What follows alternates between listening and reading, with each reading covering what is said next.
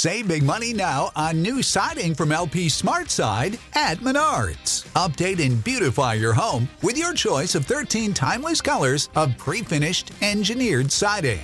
It's durable and includes a Sherwin Williams factory finish paint warranty that means no painting for years to come. View our entire selection of siding from LP SmartSide today. And don't forget to check out our flyer on menards.com for all the great deals happening now. Save big money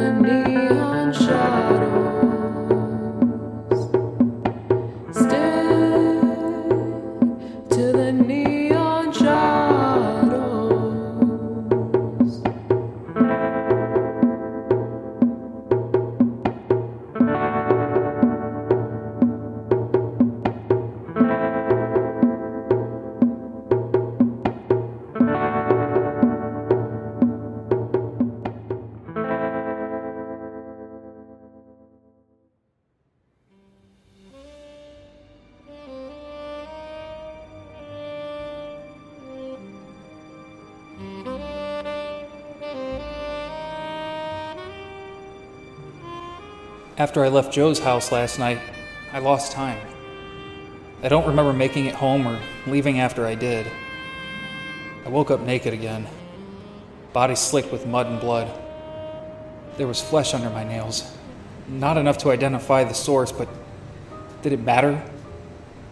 I've seen the news reports. The incident at Gorgonestas wasn't a one off thing. It's been happening every night in multiple locations in the city. I can't help but think it has something to do with me. It sounds insane. And it couldn't possibly be true. Animal attacks in the city? That doesn't even happen. You'd have to go to the wastelands outside of town just to spot a coyote. Another concern something in me has changed. I don't feel scared anymore about anything. I used to work myself into a ball of anxiety thinking of Frank being gone and ending up dead, or not being able to run Lady Justice without him or Sam. Now, I know I could handle it. But ironically, my confidence made me uneasy. I sat in my car outside of a public park downtown. I was going to meet a friend of Joe's for the file on the massacre case. I needed to find out what happened. Maybe I would stumble on some answer to what's happening to me or where Ricky's been. His mother said he never came home. Not that it wasn't normal for Ricky to be gone a couple days, but this felt different. The car pulled to the side of the road down the street. After a few moments went by, the vehicle flashed its lights at me. I guess that was the sign I was looking for. I tipped my hat brim over my eyes and got out of the car. I was hoping to be as clandestine as possible. I didn't want someone else who helped me to get booted like Joe. Approaching the car, I saw a window was down and it looked like a detective in his work attire with scruffy red beard and unkempt hair. I guess I overdressed? Hey, Dusty. Despite how things went down with Joe, most of us don't hold it against you guys. Nobody got hurt, at least no more than a couple of stitches. Honestly, we're just glad a killer is off the streets. Just don't make a habit of upstaging us, eh? Uh, no, sir. That was all Frank. He's the hero. I'm Detective Reynolds, by the way. Nice to meet ya. What do you need this for, anyways? Just cross referencing some things for a missing person. I'm probably overreacting, but, you know, just in case. Right. Well, listen. Becomes more than a missing person, you call me. I work in Vice, but I can help you with whatever. Okay? I nodded and took his card. I tossed him a half smile and headed back to my car. I heard him peel out and U turn behind me, speeding down the street. That meeting was anything but secretive. Maybe Vice cops were a different breed, or, or maybe it was a quirk exclusive to Reynolds. When I pulled the handle on my car door, I noticed a car running down the street without lights on. When I turned to face the car, the lights came on bright and it sped past me at lightning speed, like it was warning me to mind my own business.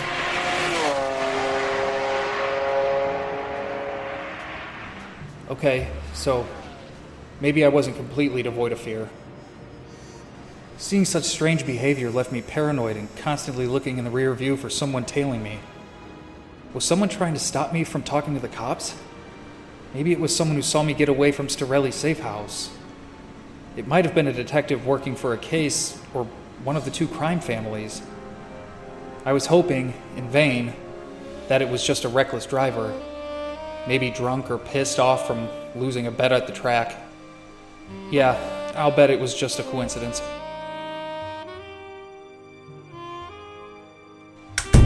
I was pretty eager to take a look at these files, hopefully to exonerate myself. My missing time and even being naked in a park could be side effects of an untreated concussion, right? How could I explain away the blood, though? I sat down at Frank's desk and untied the band holding the envelope together. The initial report of the scene was pretty vague. Animal attack was circled with a question mark. There were hairs found at the scene. Notes on this particular evidence suggested the hair was fur, belonging to a wolf or a large dog. Well, I guess that cleared me, right? So why don't I feel better? Combing through more of the notes, only Storelli and his henchmen died. Witness statements claimed to hear an animal like a bear or a wolf, but no one saw it firsthand or were approached by it. On a sheet, there was contact information for a witness except one a busboy named Clark Linden. There was an address. I suppose that's a, as good of a lead as any. I folded up the paper and pocketed it. When I stood up, I knocked over the folder and a photo slipped out that I hadn't noticed. Among the images of eviscerated criminals, there was a picture of a medallion. The one those brutes pointed at me jokingly, casting a spell. After remembering that vividly, I didn't feel so bad about them not making it out of there. The large coin was silver inlaid with Latin script. It had the face of a wolf on one side and a featureless man on the other. The strength to destroy your enemies. Hmm. The strange collector's item was in an evidence locker at the precinct. I used up my favors for now, but maybe in a couple days I could reach out to Reynolds. Maybe butter him up with a free lunch. But in the meantime, I had a house call to make for a busboy.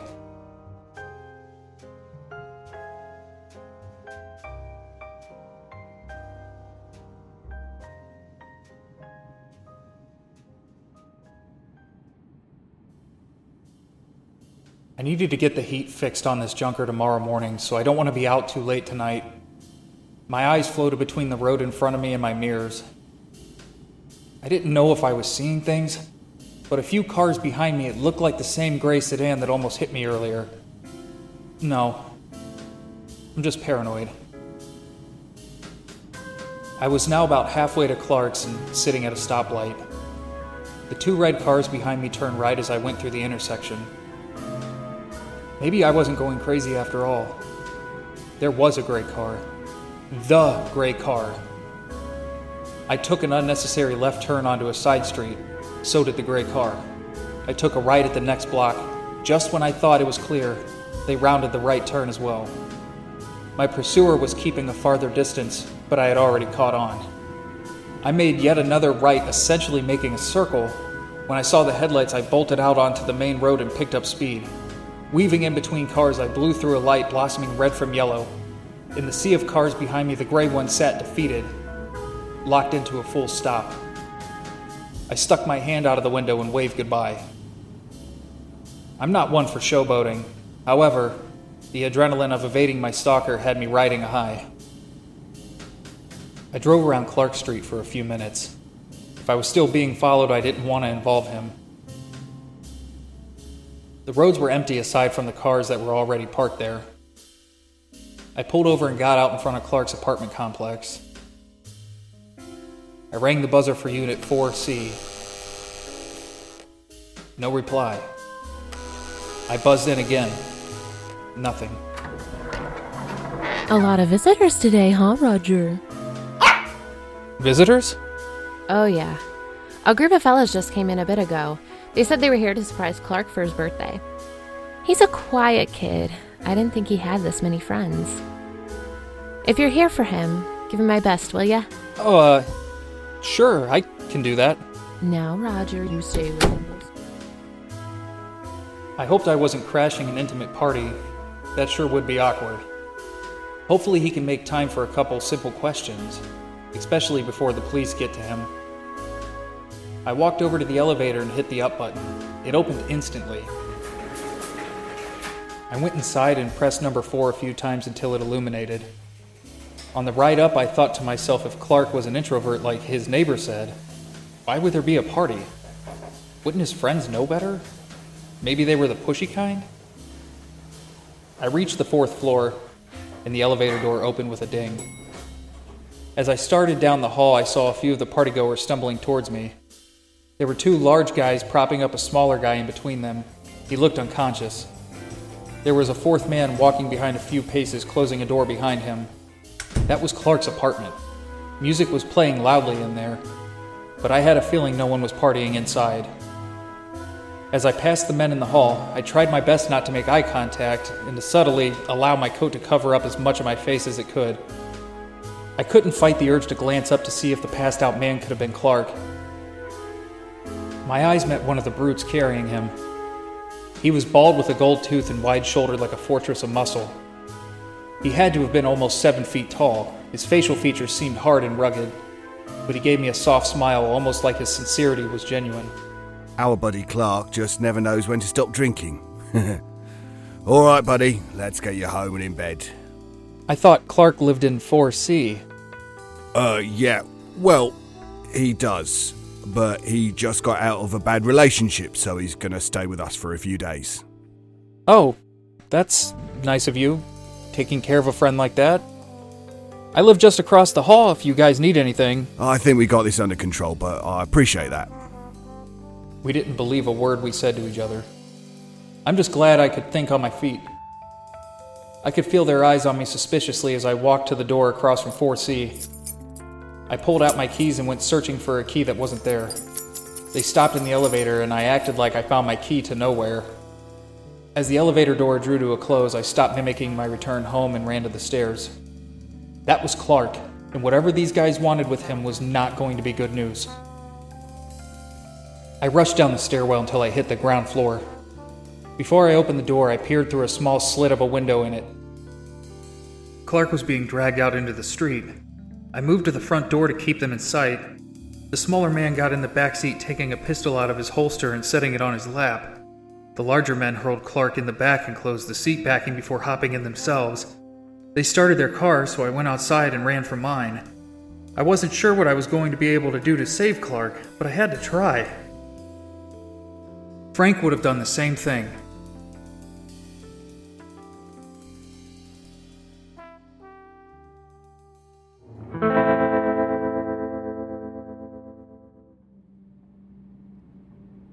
Watched the headlights dance atop rocks and the sparse shrubbery. The moon was waning, and with it our time to stop Cordelia. The new moon would be tomorrow night. Our last chance to put an end to this awful saga. She needs the answer for unleashing Jonah on the city, for destroying innocent lives, for Lady. When God has left the world to devils. What's so funny about that? The melodrama. The exposition. It's all quite comical. Not the portal to hell and impending doom part, of course. But rest assured, the Siren's plans will not come to fruition. I'll see to that. Yes, we will. So, Andras, how close are we? We are quite close to the catalyst now. Just a few more miles. He was right. After a couple miles, we rolled into a quiet town, but it was unnaturally quiet. A giant tree stood mightily in the town square. I assumed this was the catalyst. The ancient tree acting as a fountain of celestial energy. There was no one around the tree. No one around at all. Even though it was a small town, I expected a nosy old lady staring us down, or a handful of drunkards propping themselves up outside of the bar. I had my fill of ghost towns already, and I wasn't looking forward to another. We pulled into a lot beside a cafe. The buildings weren't particularly old or foreboding. Clean, well tended gardens filled with mums lined the outside of the cafe, inviting you in for a sandwich and a cold soda. There was a light on inside, which I assumed is why Ulysses stopped there. Alright, gentlemen. We're a little bit early for the ritual, but it doesn't mean we can't get the party started. Yeah, it looks like a real party town. I think we've learned that looks can be deceiving, Frank. I figured Ulysses was referencing the ghost town we left. But the look he shot at the back of Andras's head cued a different thought. I guess I had noticed that there was some subtle tension between the two, but I didn't see it as a problem before. There was always a possibility that Andras wasn't exactly who he said he was. But as far as trust went, I gave mine to Andras when he saved me. He put himself in harm's way twice. But Ulysses obviously didn't feel so indebted to him. Maybe it was a supernatural friction of some kind. It was a world that I was still pretty much unaware of. I'm sure we're all hungry considering the past day's events. So let's head into this restaurant and see what's on the menu. Andras, you haven't eaten in hundreds of years, so I'm sure you're famished. I don't require sustenance the same way you do. But properly prepared food is quite the earthly pleasure. When we walked inside, it was dead quiet. There were patrons in the booths, waitresses holding drink and food, and the cook had a spatula on the grill, but none of them moved. I looked at the tables individually, and their food was rotten. Flies swarmed around curdled milkshakes and moldy steaks. The cook had blisters and serious burns climbing up his arm that was close to the grill. What the hell is going on? Hello? Can anyone hear me or see me? Can any of you move? Help us. Help us. A diner at the farthest corner of the restaurant was calling out, at least as best she could. She was still mostly frozen in place, but her mouth and eyes moved slowly. Cannel. Can. Oh. Ma'am, tell me what. As Ulysses stepped forward in order to tend to the woman, he was frozen in place just like the other patrons. My eyes darted around the room. I couldn't find whatever was doing this, so I went to grab Ulysses to try and pull him away from the center of the restaurant. Before I could lay my hands on him, Andras grabbed me from behind and tossed me out towards the street. He did so with almost no effort at all. But why did he throw me out? Was it to protect me? Or was he revealing his true nature and betraying us? I heard sounds of clattering, breaking plates, and glasses as I headed back for the doorway. When I made it through the frame, I watched Andras snap a candelabra over his knee and stomp out the flames. All of a sudden, the room came to life with moans of pain and disorientation. The cook writhed in pain. People ran out of the cafe, vomiting and retching. An elderly man didn't move at all. And I've seen enough death in my life to know when someone's gone. What happened? How did you stop it, Andras? You can keep this as a souvenir. What the hell is this? Ulysses? yes, I'm alright, Frank. Thanks for your consideration. That would be a hand of glory. A severed hand fashioned into a candle. Lighting the wicks at the tips of the fingers suspends everyone around it. Nasty stuff, really. Everyone here could have died. They were already starved and dehydrated. They've been stuck for a few days at least. It seems our siren is resourceful. She's an ancient one. I'll be sure to make that annotation on her headstone. Ulysses went over to the cook to wrap his arm in a cool, wet towel, rubbing some of his mysterious mash on the blisters. I knew it would work like a charm since it brought me back from the brink of death once before. The woman who tried to warn us seemed the least affected by the hand of glory. She stumbled forward. In the basement, tree roots broke through the wall, opened a strange hole, like a small cave. A woman and a group of men went down there. They they did this to us. The candle stopped us. The Well, then, let's go deal with this siren. Do they not have manners in heaven? Andras ignored me and kept walking down the hall towards the basement steps. Not very angelic of him. I lifted the woman up and put her in a booth.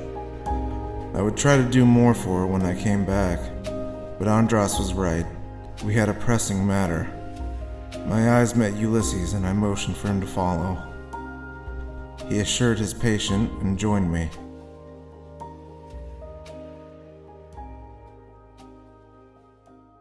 The basement looked pretty normal. Pantries lined with canned goods, shelves of storage for odds and ends. In the far corner of the room, a collapsed cement wall was brushed aside with veiny wooden tendrils sprawling across the floor and ceiling. A gaping dark hole beckoned us forth. Well, gentlemen, this may be our last rest, so if there's any prepar. Out of my way, goat. Asians. Well, then, I'm starting to think angels are assholes. no argument from me. Well, let's go. We're as ready as we can be.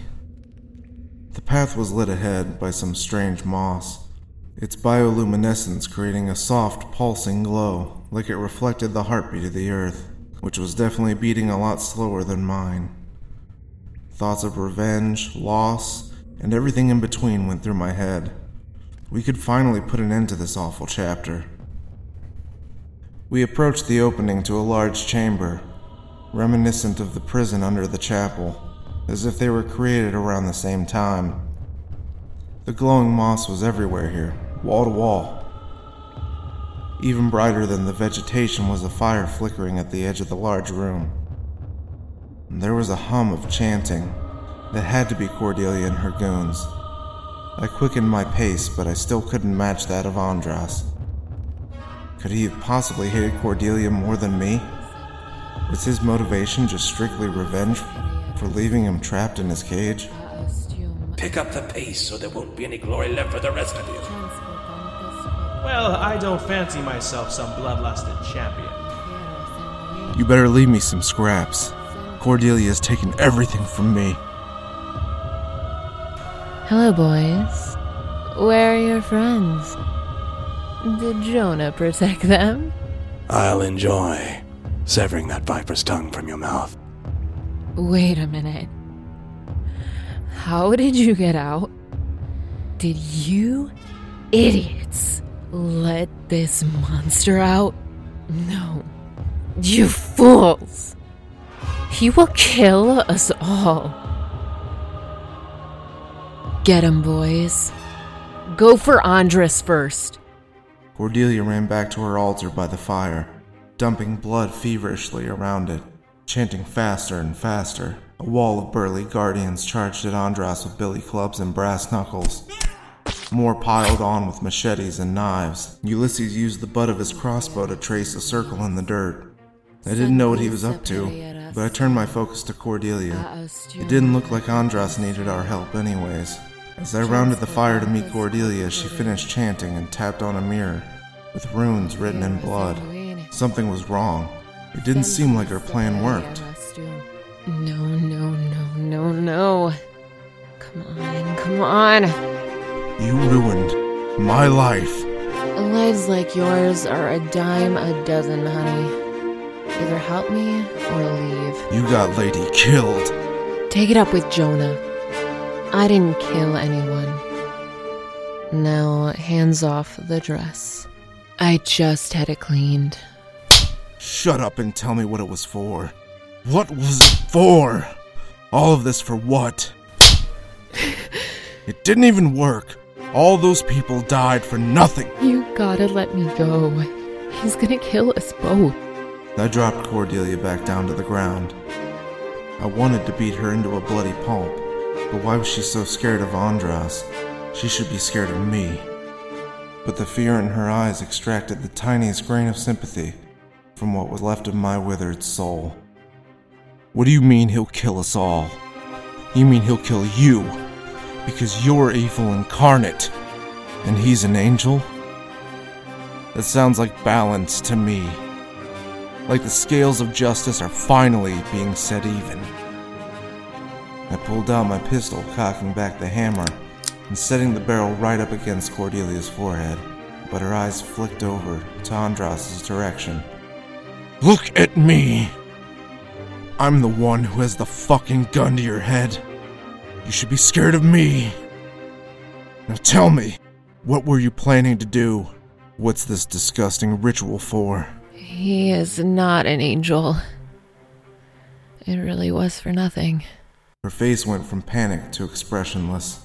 Blood spattered out of her mouth. Choking, she put her hand into mine and squeezed tight. Andras had plunged a machete into her stomach. What the hell are you doing? I was questioning her. I'm done wasting time with diplomacy. Cordelia let go of my hand as Andras pulled her up by her hair. He tilted her head over the fire where the blood pooled at its basin. He lifted her up further, stretching her neck. You're a disgusting abomination. A malformed bitch, tugging at the sleeves of the truly powerful. The thing about ancient transportation spells is that they always require a bit more blood. Andras, soaked in Siren's blood, repeated Cordelia's chant and touched the mirror.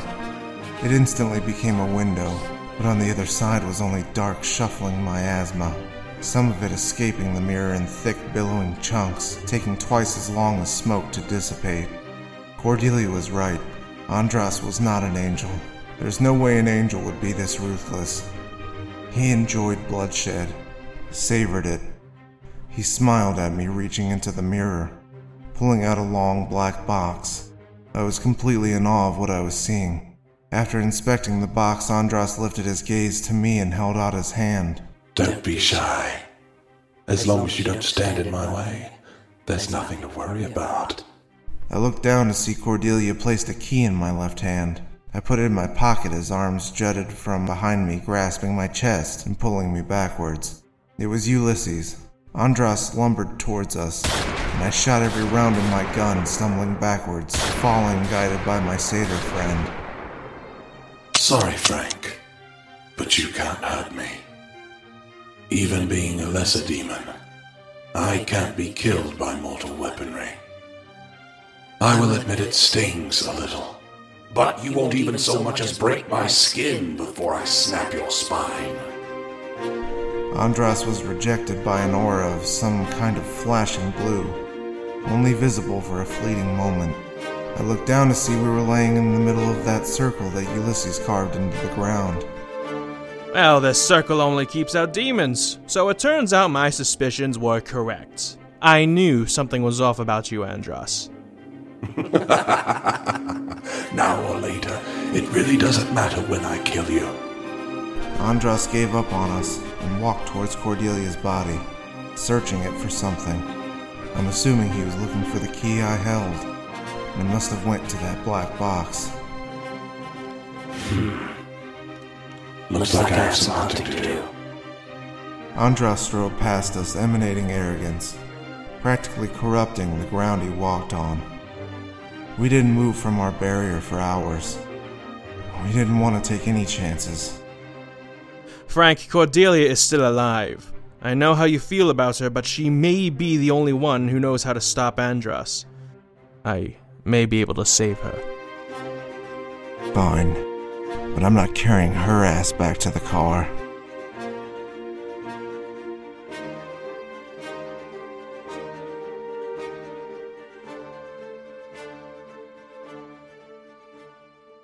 Well, stranger, we appreciate you stopping by to spend some time with us in the shadows.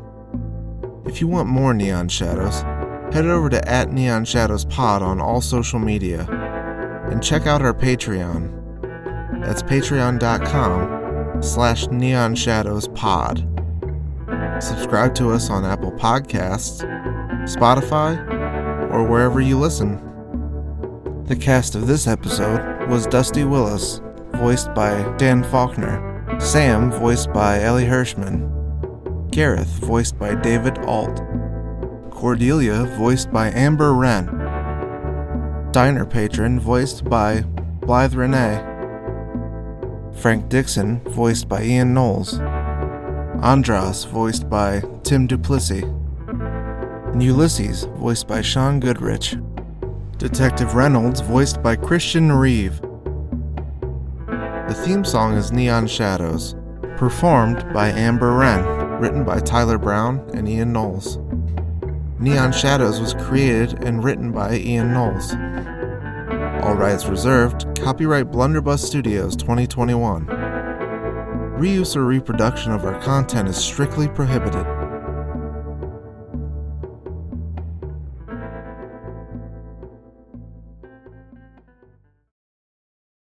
Save big on brunch for mom, all in the Kroger app. Get 16 ounce packs of flavorful Angus 90% lean ground sirloin for $4.99 each with a digital coupon. Then buy two get two free on 12 packs of delicious Coca Cola, Pepsi, or 7UP, all with your card. Shop these deals at your local Kroger, less than five miles away. Or tap the screen now to download the Kroger app to save big today. Kroger, fresh for everyone. Prices and product availability subject to change. Restrictions apply. See site for details.